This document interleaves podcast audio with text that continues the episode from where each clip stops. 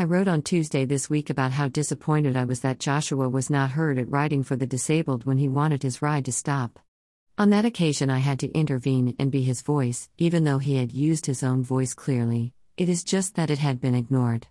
The more I thought about Monday evening, the crosser I had become, and so I sent an email to RDA on Tuesday morning, outlining my concerns. I was reluctant at first as we like the ladies at RDA and I know that they are volunteers, but they let Joshua down on Monday, and so it is my duty, as his voice, to follow that up to ensure that it does not happen to Joshua again, or to anyone else. I received a reply yesterday, which was not sufficient, and it stated that they were disappointed in me, because I had not raised my complaint, face to face, before we left the stables.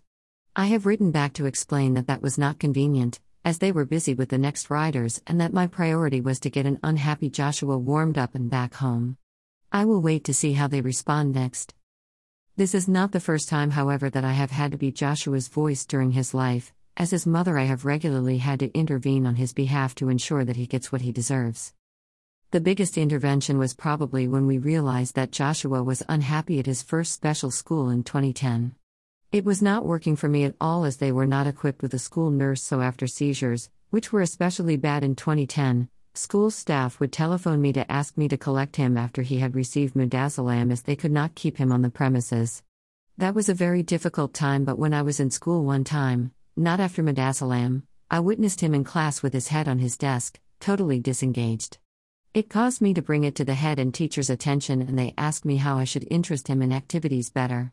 I was horrified as I had thought that as he had moved to a special school, he would be receiving specialist input, but they were clearly struggling with him. Joshua did not have a voice at that school and he showed how he felt through his body language. I took action and appealed to the local authority to change to a different special school with a school nurse.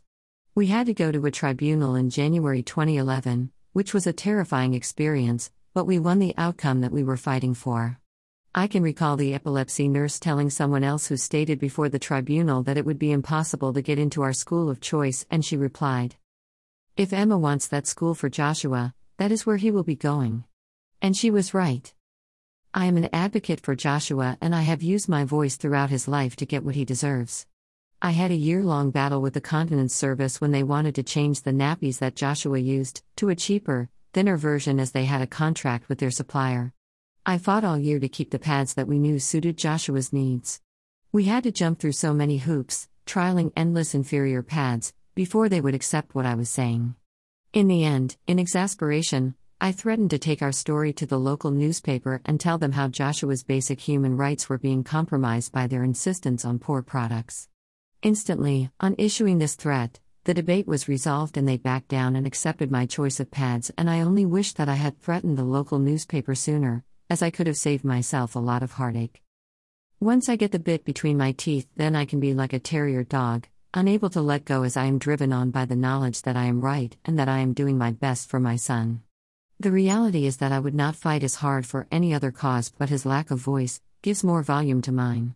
While there is still breath in my body, I will be by Joshua's side, fighting his corner.